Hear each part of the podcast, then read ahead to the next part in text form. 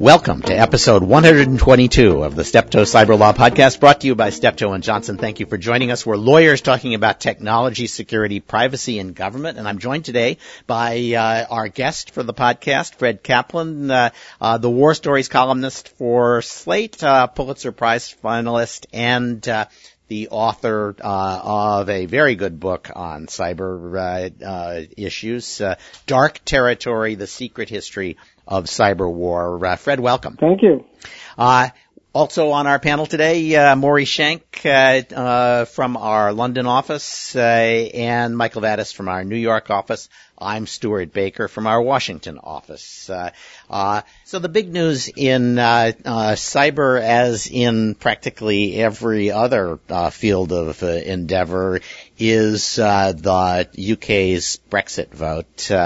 and I think. Um, I, I, owe this to this line to uh, Michael Vatis, who said that uh, the UK is going to discover the Pottery Barn rule, which is you Brexit, you own it. Uh, um, uh, but uh, let me let me ask Maury. Uh, you've been living Brexit now for the last uh, week or so. what do you think it means for companies that are going to have to deal with um, data protection and cybersecurity and cyber regulation in a world where the Brits are leaving the EU? I have been living it, Stewart. It's all that anybody's talking about here.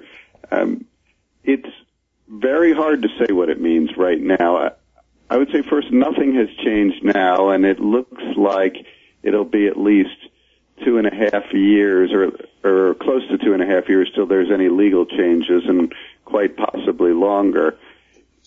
But there's a lot of uncertainty, and that uncertainty is doing a lot of damage to the UK economy, which, uh, it, well, it's too soon to tell, but certainly asset values and the uh, pound sterling are dropping. Um, our our lead industries here are financial services and property, and those both depend upon confidence and people wanting to come here. So it's frustrating. Um, it, you know, in terms of specific regulation, I suspect that it it won't change hugely, and that there will be some kind of accommodation with the EU, but there is this uncertainty. So the accommodation, I, I, first, I see lots of reasons for the Brits to feel they have to make accommodations with the EU, and almost none for the EU to feel they have an obligation to make accommodations to the Brits. It, it, it's it's uh, bad for the EU for people to be able to leave on good terms, and so uh, making an example of the UK um, is both good politics and deeply satisfying for uh, uh, Brussels bureaucrats who've been kind of pissed off at the uh, Brits and their approach to uh, Brussels ever since they showed up on the scene. Um, do you do you see that that that this is a situation where the offer that the UK is going to get is basically, well, how about this? You take all our rules, but you don't get a vote in what the rules are, uh, unlike uh, today. Um, uh, and you're lucky we don't make you take rules that are especially hostile to you um, as a way of teaching others a lesson. Well, I think it's entirely possible that will be the offer. That's the deal Norway has. Plus, they pay money into the EU. So uh, I I think the EU will be tough to create a disincentive on others to leave. I would say two reasons why they will negotiate. Uh, one is that the UK is the second biggest economy in the EU after Germany and actually buys more European products than it sells to Europe, is my understanding. So, you know, from a size of market perspective, keeping it part of the free trade zone is significant. The second, and this is my personal theory, and some others are saying it already, is I don't think we'll actually leave. I think that offer that you're describing that will finally be on the table will be so bad that we won't actually leave. Mm-hmm. And so, um, and, and I think the Europeans will see that. They'll play tough. And that's where we'll end up after a period of uncertainty that's done lots of damage. Uh, that could be, and and then maybe they they make an offer slightly better than the offer that they gave Cameron uh, uh, to stay in and uh, uh leave it at that, uh, uh, and and and say, why don't you have another referendum? I, I think they might give the same offer or worse to Cameron and say have another referendum. I mean, look what happened with, I don't know if you followed what happened with Greece and the European Central Bank, but they got kind of a bad offer that they rejected. Then they got a worse offer, um, which the Prime Minister trumpeted as a victory, and they held a referendum and approved it. So something like that could happen here. So in terms when, of when the economy looks bad enough, which it may well be, I think something like that could happen here as well. So I've been asking myself what leverage uh, the Brits have. They certainly could say, we're going to stay in for a while and we're going to veto everything. Uh, if it requires a qualified majority, count us out. We're voting against it. If you're going to play this game, so will we. Uh, and so you can spend the next three years making no progress at all on the agenda that you want to achieve. I, am not sure that's a, a, a very impressive uh, weapon, but it's certainly available to them. Yeah, I, I hadn't thought about that particular one, but there's clearly desire in Europe to get this process going because they, the Europeans fear a protracted negotiation. I thought it was interesting that the UK stock market was um, down on Friday by about 3%, but the French, I think, was down by 6 or 7%, and the Spanish down by 12% because there's great uncertainty in Europe around this. Oh, that's and that's interesting. So there is some leverage around plays like that, or, or leverage about saying yes, yes, we uh, uh, we have a, a an internal uh, obligation to send you our notice, which will trigger the two-year uh, process, but we haven't sent it yet.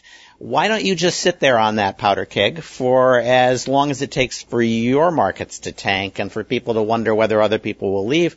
And uh, you know we'll negotiate with you in advance about what might be in that uh, notice, uh, uh but we aren't sending it yet. Uh, we're going to send it when it will hurt you the most. Uh, so that is another modest weapon that they have. Um, well, here's my favorite. I, you know, I I have. Uh, started this uh, uh, Europocrisy Prize to try to get cases to be filed against data exports to uh, China to Russia to Algeria to Saudi Arabia, countries that, that no one thinks uh, live up to the exalted standards of the European Union. Um, a, but the EU has never bothered to uh, attack data exports to those countries, only to the United States. Uh, and I thought it would be fun to to make them live up to their principles. Now the UK faces the possibility that they too will be uh, uh, on the receiving end of adequacy determinations, uh, but they aren't yet. So it would be very much in their interest to uh, initiate cases at the data protection privacy office level against all of those countries, uh, and then refer them to the European Court of Justice and let let it struggle with uh, uh, the question of how aggressively to uh, uh, apply their universal principles uh, on the theory that nothing bad happens to the UK as a result of that, and potentially it will lead to a dose of realism on the EU side. It's possible. It's possible. It's in my view. It's things like that are likely to become interesting in about four to five years once all this mess is sorted out and people start thinking about the details. But um, I, you know, I don't know whether uh, without without uh, pouring too much cold water on a clever idea, I think that there hopefully cooler heads will prevail in not trying to pick small battles until the bigger picture becomes somewhat clear. In terms of the of data protection broadly, though, the, the prospect that they will be subject, uh, if they get out, to an analysis based on adequacy means that, um, as a practical matter, the, the, UK is going to end up with the GDPR pretty much as written, uh, uh, even if it doesn't take effect while the UK is uh, is in. Um, which probably means that for companies that are trying to plan for their data protection uh, um, uh, programs, uh, they don't need to spend too much time wondering whether the UK rules will be much different uh, or whether the UK is somehow going to be a place where you can't store data. Yeah, I think that's right. I mean, I I can't imagine there being an exit deal for the UK that doesn't have some kind of adequacy determination for data protection, particularly because we've been implementing EU law right along. And the EU, the UK regulator, the Information Commissioner's Office, is really, if not the most, one of the most practical and business oriented data protection authorities in Europe. So I think this will ma- remain a pretty good place to um, to house data, to house European um, online businesses, maybe even better than than the rest of the EU, even if the UK does exit. All right. Well, that that's that's a, a one glimmer of hope in uh, in Brexit. Uh, anything else you want to add? I know you've got a hop. I, I just say that this isn't about cyber law, but there's a lot of uh, division here. Same as um, is happening in the United States, and I, I hope some cooler heads prevail and avoid the worst damage from what seems to me a pretty dumb vote. So um, I voted to remain, but I'm going to try to mend bridges um, going forward. Yeah, look, the the the problem is, uh, uh, and it, it's true of elites in uh, this country as well.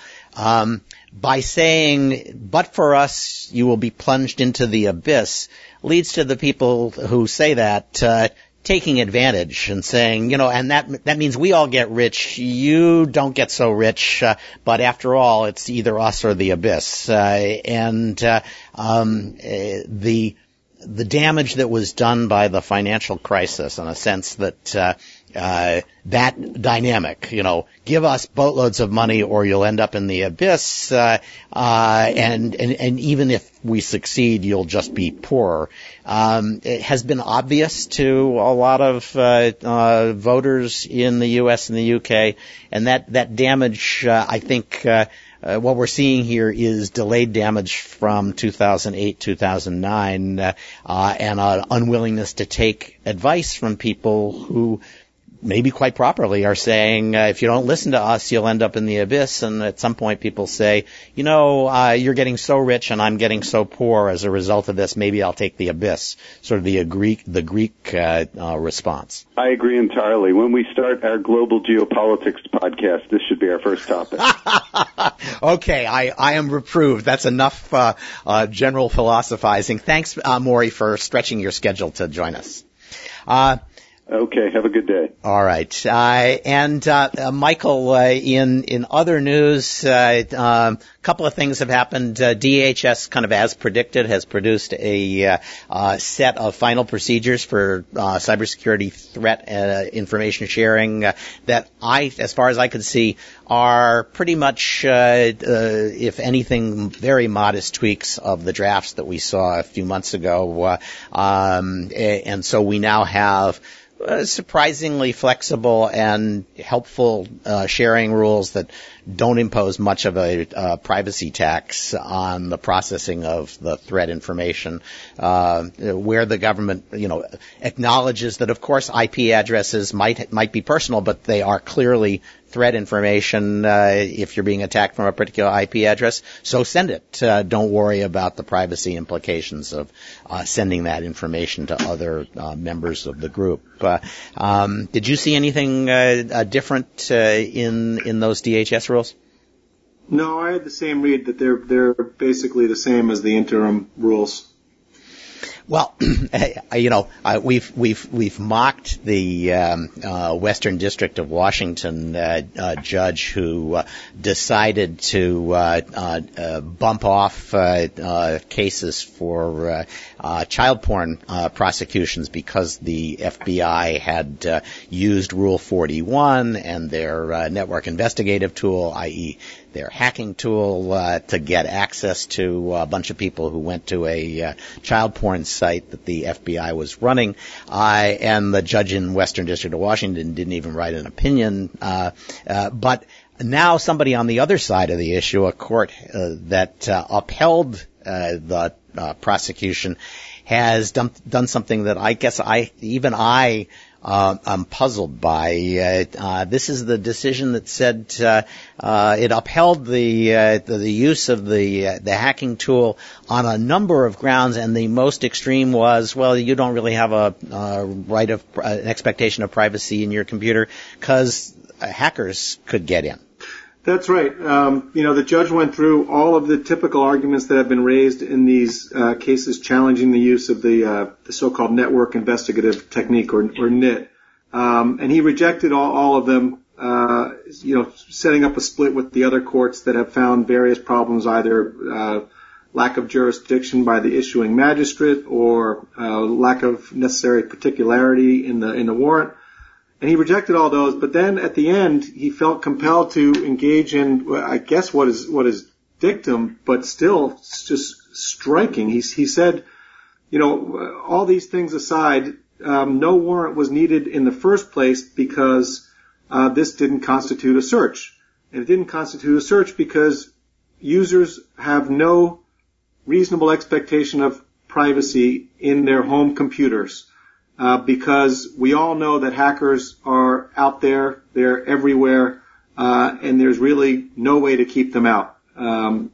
uh, that's really not much of an exaggeration of, of, of his opinion. It's it's striking. You know, I didn't have a chance to go and look at the government's briefs in this case, um, but I'm, I'm curious as to whether the government really advanced this argument. I, I guess I have to believe they, they must have to some extent, um, but I can't believe that the that main justice would actually uh, agree with this position. I'd be shocked if, if they did. Um, but to, to conclude that people have no expectation of privacy in their computers because of the risk of hacking is, is really uh, a striking thing. So we'll see if this gets picked up by other courts. I, I tend to doubt it, but um, you never know. Yeah, I, I think it's it, it's it's pretty hard to square with the, all the laws we have that say that it's illegal to hack uh, a phone if it's illegal or, or, a computer if it's illegal. You would have thought that you had an expectation of privacy, uh, um, even if it was often violated by the private sector. But can you imagine? let's let's imagine that uh, uh, you uh, to the world that your your home computer login um, uh, uh, password was password. Um, obviously, people are going to log on and, and see your information. Does does that that fact? I mean, in theory, it's still a violation of law to do that, uh, uh, but you surely don't have much of an expectation of privacy at that point, do you? Yeah, I wouldn't think so. I mean, I, I guess in that hypothetical, you also may not have a subjective expectation of privacy since you've you've told the world uh, how to get in. Um, but the, the, there is an interesting issue here, which is that um, you know to the extent to which the third party doctrine uh, has much force when it comes to uh, electronic communications and, and digital devices, um, because to some extent everything we do on the internet is disclosed to some third party, and yet we still feel like we we retain a reasonable expectation of privacy in those things. This particular issue didn't involve disclosure to a third party, but it's but it's sort of a, a variant of it in the in the sense that the the judge is basically saying, well, hackers are a third party, and and anything you do on your on your home laptop or your home desktop is available to to hackers. Yeah, no, I, therefore I, the government has access. It's it's you know there's there's a lot of um, uh, there's weakness to the third party doctrine um, because it goes too far. It goes farther. If you take it to its logical extreme, it goes farther than any of us, even you, I think, would feel comfortable with. I, I am. I actually. I, I disagree with you. I think it's a very good judicial rule because otherwise the judges are going to have to decide which things they think are creepy this week. Uh, uh, uh, but as a statutory matter, I completely agree with you. We ought to have statutes that reflect uh, the things that we really think are too creepy uh, to allow. Uh, um, uh, but the, sending the judges out there with the, this notion of just deciding which things are creepy and which things are not, uh, where the third party doctrine uh, uh, should apply and where it shouldn't is is wrong. The third party doctrine is a great rule for uh, for courts, uh, and if we don't like the results, we ought to go to Congress uh, uh and get new rules written in Congress. All right. Uh, I think the podcast wouldn't be complete if we didn't uh, spend a little time on the, FTC's uh, latest uh, decisions. they got a million dollar settlement out of a mobile advertising company, which apparently tracked a whole bunch of people, including uh, kids under 13 uh, without uh, much in the way of disclosure. Uh, is, is, is there anything uh, novel in the the FTC's uh, settlement in this case? There isn't, except that this it, it would have been actually a four million dollar civil penalty, but it was reduced due to the financial condition of the company, and four million dollars would have been I believe the largest uh, penalty issued under the Children's Online Privacy Protection Act, which which provides for significant statutory fines in the case of uh, violations of the of the act. Um, so I think this what's what's interesting here is that that this does show the Commission's willingness to use COPPA uh, uh, to go after companies when when it's applicable. Um, but but the the facts here were pretty egregious in terms of uh, the at least as relayed by the related by the FTC uh, in terms of collecting location information uh, without adequately disclosing and in fact saying things inconsistent with the actual practices of, of InMobi, the the um, advertising company. So it's a classic uh, FTC case where there was lying uh, as well as uh, behavior that uh, should get the uh, the company into the newspaper. Yeah, according, again, according to the the complaint, um, and the, the company settled, but as usual, no uh, no admission of, of, of guilt. All right. Now let's uh, uh, turn to uh, Fred Kaplan and his new book, Dark Territory. Uh, uh, Fred, I, I love this book, uh, partly because I felt like I oh, knew oh, know everybody in the book, uh, even uh, Willis Ware, uh, uh, whom I crossed oh, you're one with. of the few. Yeah, yeah. Uh, um, he goes back in cyber farther than I do, but uh, he was head of a privacy and security working group or advisory committee mm-hmm. when when we did the uh, Clipper chip. Uh, uh, so. Uh, right. uh, you know, the, you you talked at one point, I think, with uh, uh, Ben Wittes about this, and talked about mm-hmm. the theme of the book is kind of Groundhog Day. Uh, everybody uh, gradually, uh, sort of uh, a, a, a wave passing over the U.S. government in which they realize just how many cool things they can use cyber attacks for, and then a kind of long withdrawing, ebbing roar as they realize just how many cool things other people can do to us that won't feel so cool when it happens. Uh, um, a, and then an effort to respond to that uh, uh, by doing something right. about cybersecurity. Is that is that a fair assessment of what the book, uh, um, the theme of the book? Well, that's certainly that's that's certainly one pattern of waves that that goes through. You mentioned Willis Ware. He I mean, this goes back to the dawn of the internet. In, in 1967, as the ARPANET was about to roll out, uh, there was this guy, as you mentioned, Willis Ware. He was the head of the computer science department at the RAND Corporation. He, he'd worked with von Neumann on the first computers at Princeton, and he was on the scientific advisory board of the National Security Agency. He wrote a paper. It was secret at the time, but it's been declassified since. You can look it up. And basically he said the, the problem with putting information on a network is that you create, uh, in other words, a network being uh, access, online access from uh, multiple unsecured locations is that you create inherent vulnerabilities.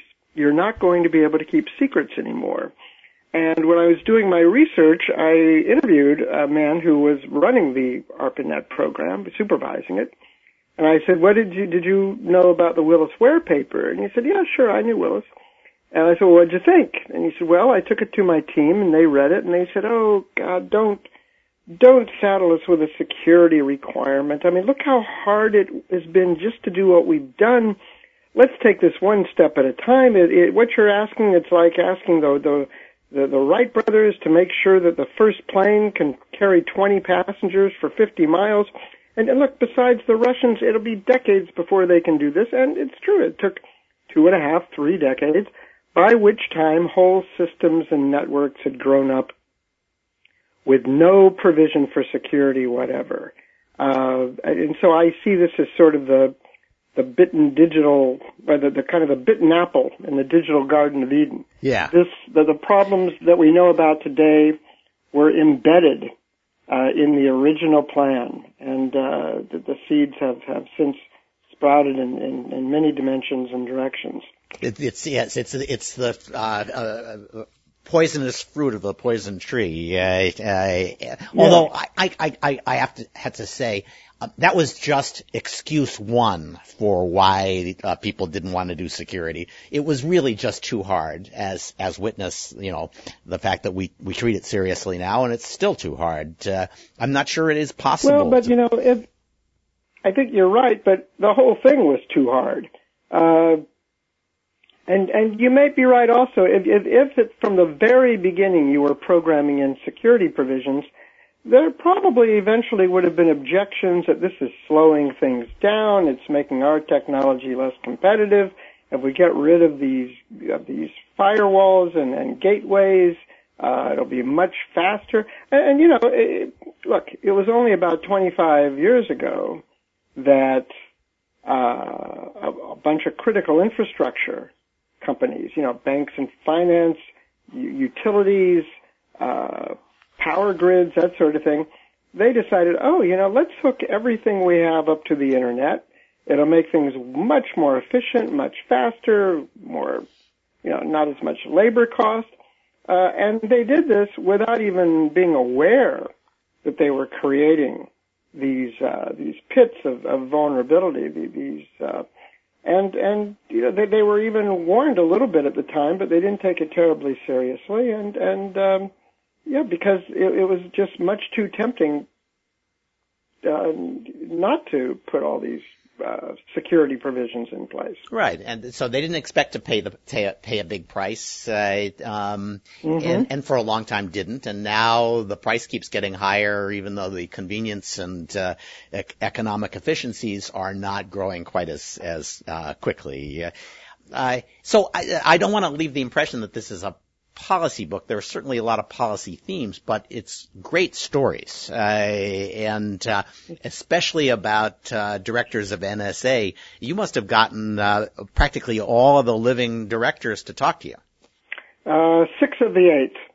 I, I interviewed uh, more than a hundred people from all kinds of levels of, you know, all throughout, including cabinet secretaries, undersecretaries, mid-level officials, technical people in the bowels of, of various bureaucracies, uh, as well as people in the NSA, including, as I said, six directors.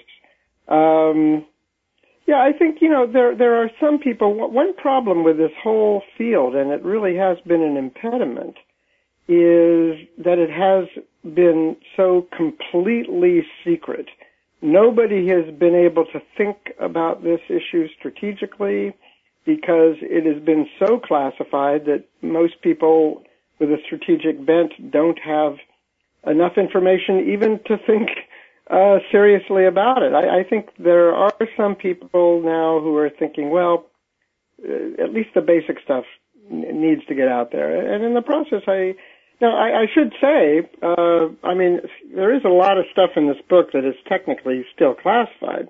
Um, at the same time, there were a couple of things that I learned or pieced together and got confirmed that um, that, that I decided not to put in the book. I, I mean, I think this book.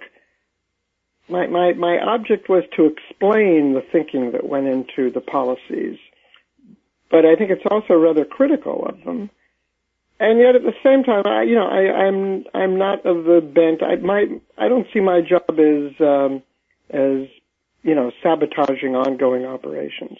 Yeah, no, So, I, I, you know, I, I did I- take some care in this. I, I, I agree. There was there were some things in here that I had not seen before, right? Um, that probably a had lot of things. A Yeah. lot of things. So uh, let me let me ask about that.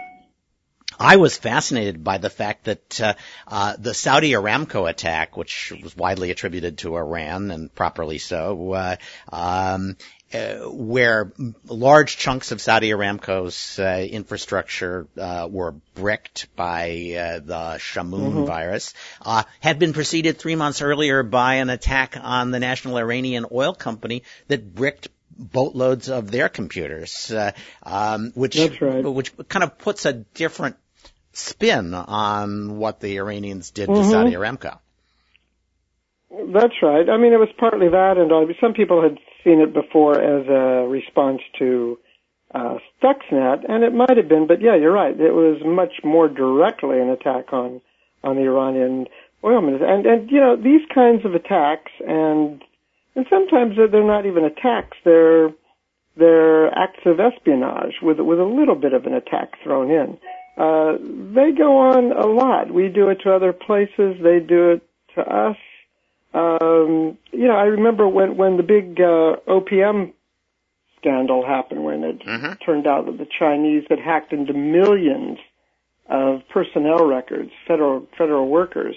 There was a hearing uh, where a congressman, where uh, General James Clapper, the director of national intelligence, was the witness, and some congressman asked him about this attack, and he said, "Well, I don't know if I would refer to this as an attack. It's actually more an act of espionage, similar to to acts of espionage that, that we carry out as well. I mean, one reason why it will be very difficult, uh, if there ever is an opportunity to negotiate limits on the use of these things, um, is that we do a lot of it too. Now, we don't steal industrial secrets from China or Russia. We don't need to.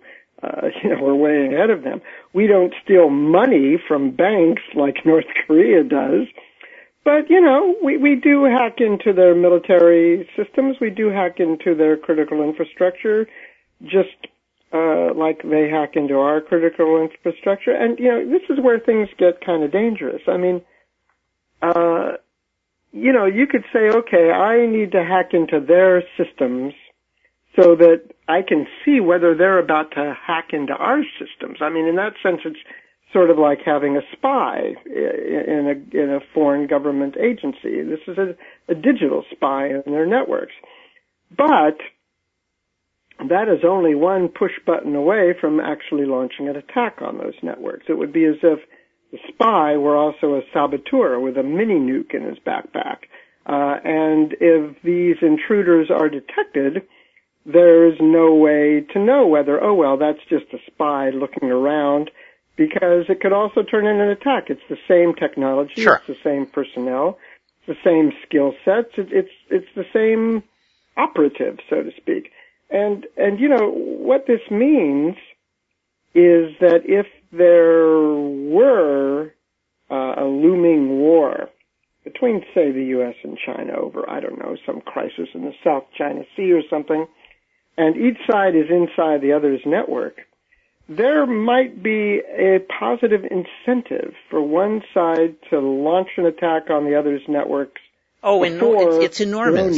yeah, of course it's enormous. Yeah. There's an, and this is this is the one of the strategic points that that, that you raised that I certainly have Mhm. been worrying about. There is an enormous first strike advantage, and we haven't really fully grasped how big that first strike advantage is, is Yeah, because I we mean, don't I'll like give to you talk an about it. example. Our, our military is so tied in with, with networks. Uh, there are two facts very quickly. One is in the book and one I've learned since. So this is like a DVD bonus reel or something.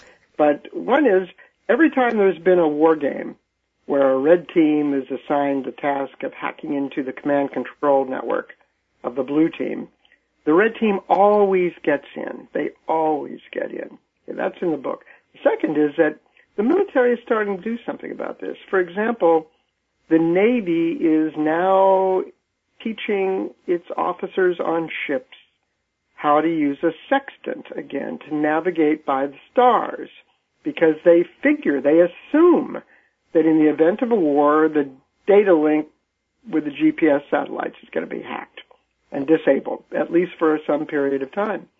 And it would be useful for the commanders of that ship to know where they are, right? Uh, this And is there this, are things like that happening. This is very encouraging because uh, in the event of a, a true cyber crisis, I will be fully employable because not only can I touch type, I know how to use a manual carriage return. Okay, but do you know how to use a slide rule? I, you know, I once knew how. I could probably figure that out, but I'd have to go to the internet to to, to, to figure it out. Well, this is, this, this is something to add to your resume. So, um, You know, they used to have, you know, capable in in in Fortran. You know, you could say capable with slide rule. Um, so it, the other thing that that you said that I had not quite realized, it sounded a little more uh, uh, classified, was that the attribution of the Sony attack uh, uh, came about because, uh, apart from all of the tools and techniques and uh, procedures that uh, uh, the North Koreans had used, we were actually inside their network watching them launch attacks, and so we knew uh, quite well that they had Yeah, not not in real time, not in real time, but they could go back through the files. And yeah, we we the NSA was so infiltrated into North Korea's networks and uh, some other countries too. They could go back into the files, and the NSA hackers could actually see on their monitors what the North Korean hackers were seeing on their monitors when they hacked into Sony. Th- This was why, you know, shortly after the hack, the FBI said we are highly confident that North Korea did this. They usually don't talk like that, Right. nor is there any incentive for them to talk like that. And you might remember that there were some computer experts at the beginning who were suspicious of this. They they doubted, and the public rationale for this was was a bit iffy. Uh, but yeah, that's the real reason why they were so confident is because it's like going back and looking at, at the film, you know, in a bank and seeing the people who, who held up the teller, right? And it's all there. It was, you know, 100%, no, no question. And you know, uh, they're, they're also heavily into, anytime, say, China hacks into a military network, a U.S. military network, and even some defense industries, uh, they're, being watched. And, and there have been some cases where the Chinese uh, take what they think is a big secret about how to do some kind of technology, and it turns it's actually a phony piece of evidence. It's a honeypot that's been planted. It, it's it's a phony blueprint, and it contains uh, a beacon that that can follow uh, the, the hacker back to where he came from. So one of the nice little uh, uh, vignettes uh, i- is Keith Alexander, the director of NSA, trying to build uh, uh, support for his uh, computer network uh, initiatives. Uh, uh, goes to all of the important civilian cyber uh, or uh, civilian departments and says to the secretary, uh, "Here's a memo you wrote last uh, uh, week. Um, we just stole it back from the Chinese." Uh, uh, uh, telling, yeah, well, actually, that was that was Mike McConnell Oh, was that when, when he was director Okay, of national intelligence. Ah, so he yeah. would go into say that the Secretary of Treasury's office and say, "Here, here's a uh, here's a memo that you wrote last week. The Chinese hacked it from you, and we just hacked it from the Chinese." And and he'd been trying to get these uh, people interested in in the idea that, that cybersecurity was an important issue, and you know at the time. And you know, we're talking during the Bush administration, so not that long ago yeah. it seemed like something very esoteric and obscure, and this made them sit up in their chairs. Uh, so, and and uh, yeah, that that's that's when high level interest in this topic, uh, even outside the military, uh, sort of took off. So let me do something a little unfair to to, to close this up. Uh, you interviewed all of these uh, uh, directors of NSA uh, uh, about what they did in this area, so you've got a sense of what they did right and wrong in the area. And so if I just went through the names, could you give me a one sentence uh, assessment of their contribution to the field? Okay, let's start with Bobby Inman. All right. Well, Bobby Ray Inman, you know, he was the first NSA director to realize that, that this was going to be a problem. And uh, now he was also a Machiavel and started centralizing a lot of this technology inside the NSA. And there's kind of an interesting thing. Very right. There was a brief period uh, when Ronald Reagan made him the uh, deputy director of the CIA. And so for a brief period, he was both the director of the NSA and the deputy director of the CIA. And he wrote a lot of memos back and forth. to himself saying, take no more responsibility. Oh, yes, sir, I will. yeah. In which he uh, kind of created the rules by which the NSA and CIA would either divvy up or share certain technologies. Okay, Bill Studeman.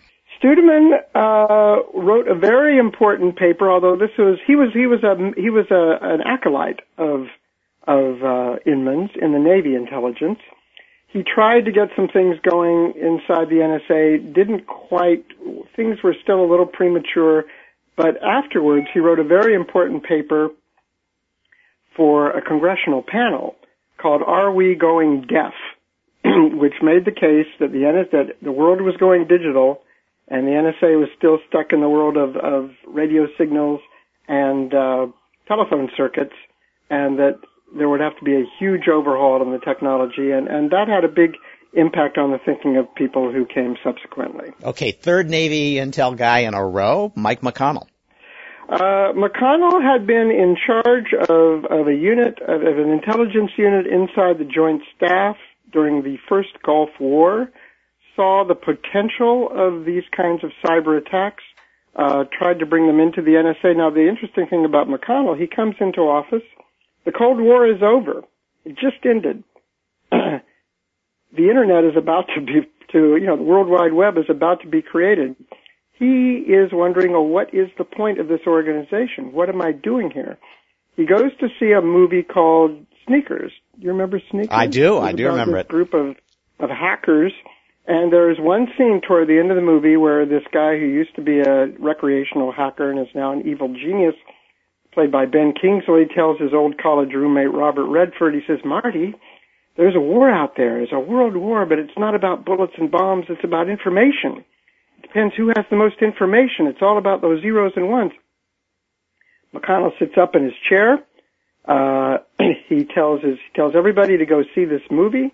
He gets the last reel, he screens it for his senior executives, and he says, this is now our mission. And he takes one of the best people out in the field, brings him back to Fort Meade, creates something called the Director of Information Warfare.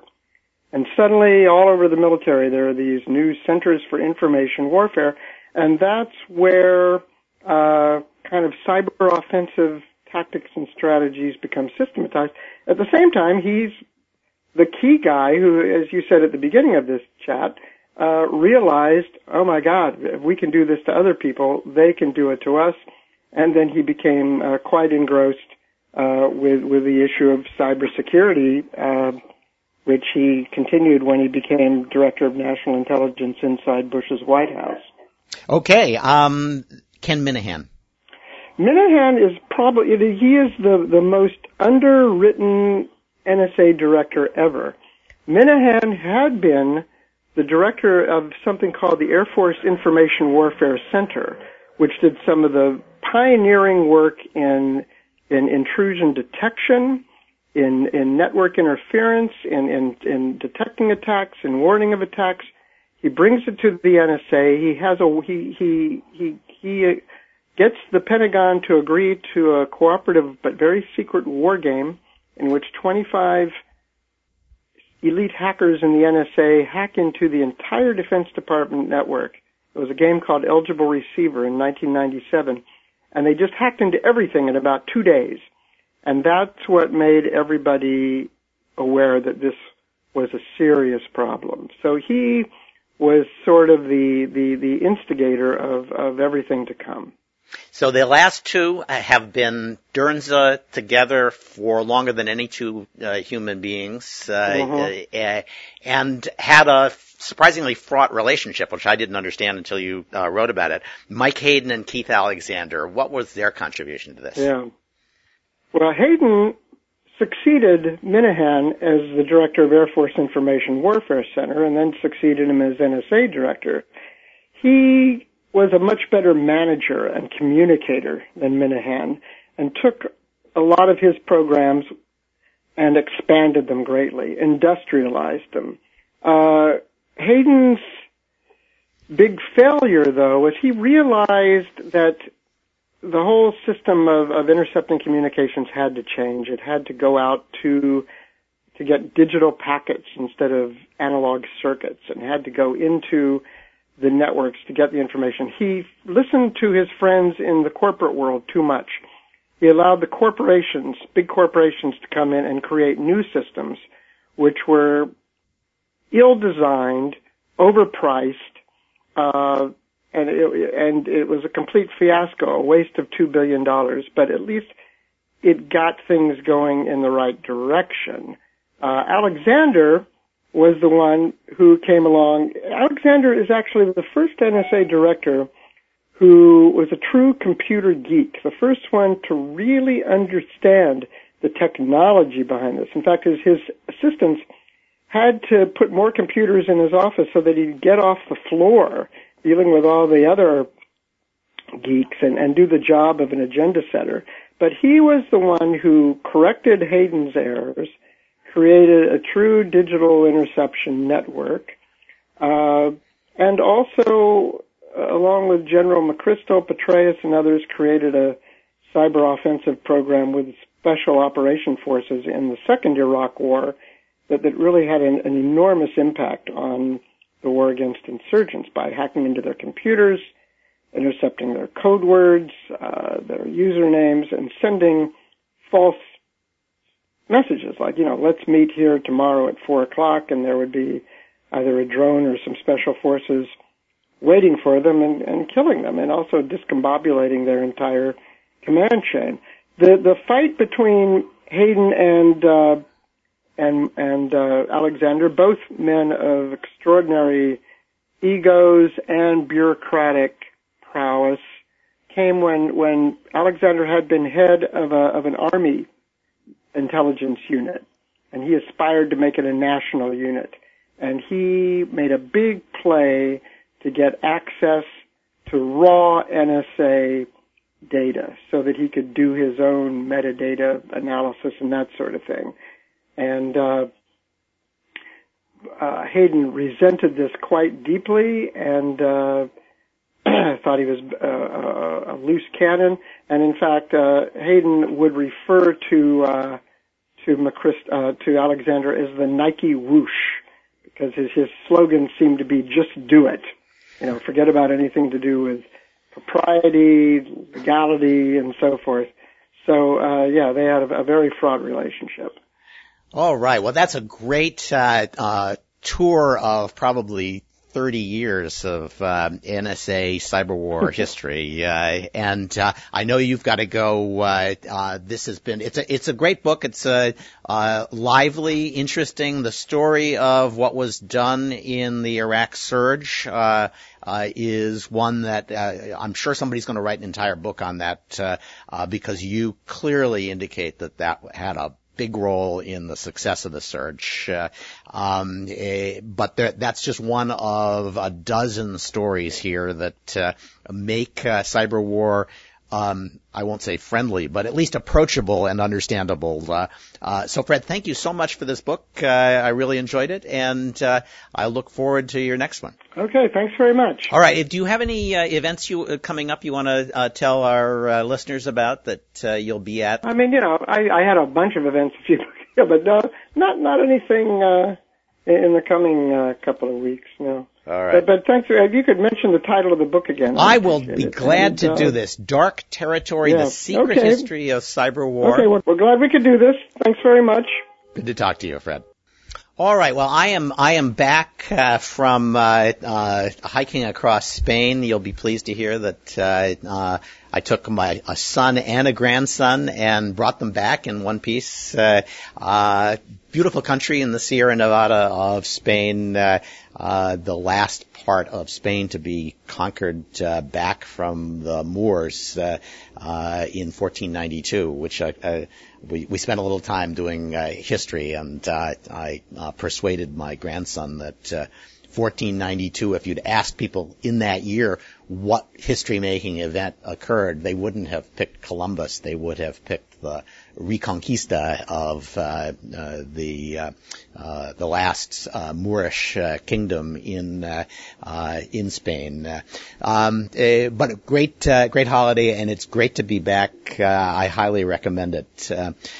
so um, thanks to uh, Fred Kaplan. Thanks to Maury Shenk. Thanks to Michael Vatis. As always, the Cyberlaw Podcast is open to feedback. Uh, we are still trying to collect uh, um, views on whether we ought to invest in CLE credit for the uh, podcast. It's uh, going to require a fair amount of bureaucracy and publication of materials and the like. So we'd like to see a substantial um, uh, interest. We've gotten uh, at least one vote uh, for California, but uh, I, I, have to say, if we don't hear more than uh, a few votes for a few jurisdictions, we probably aren't going to do it.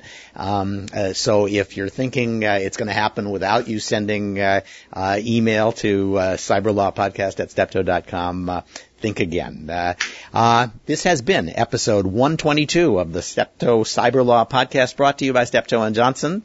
Uh, we hope you'll join us uh, in the future as we once again provide insights into the latest events in technology, security, privacy, and government.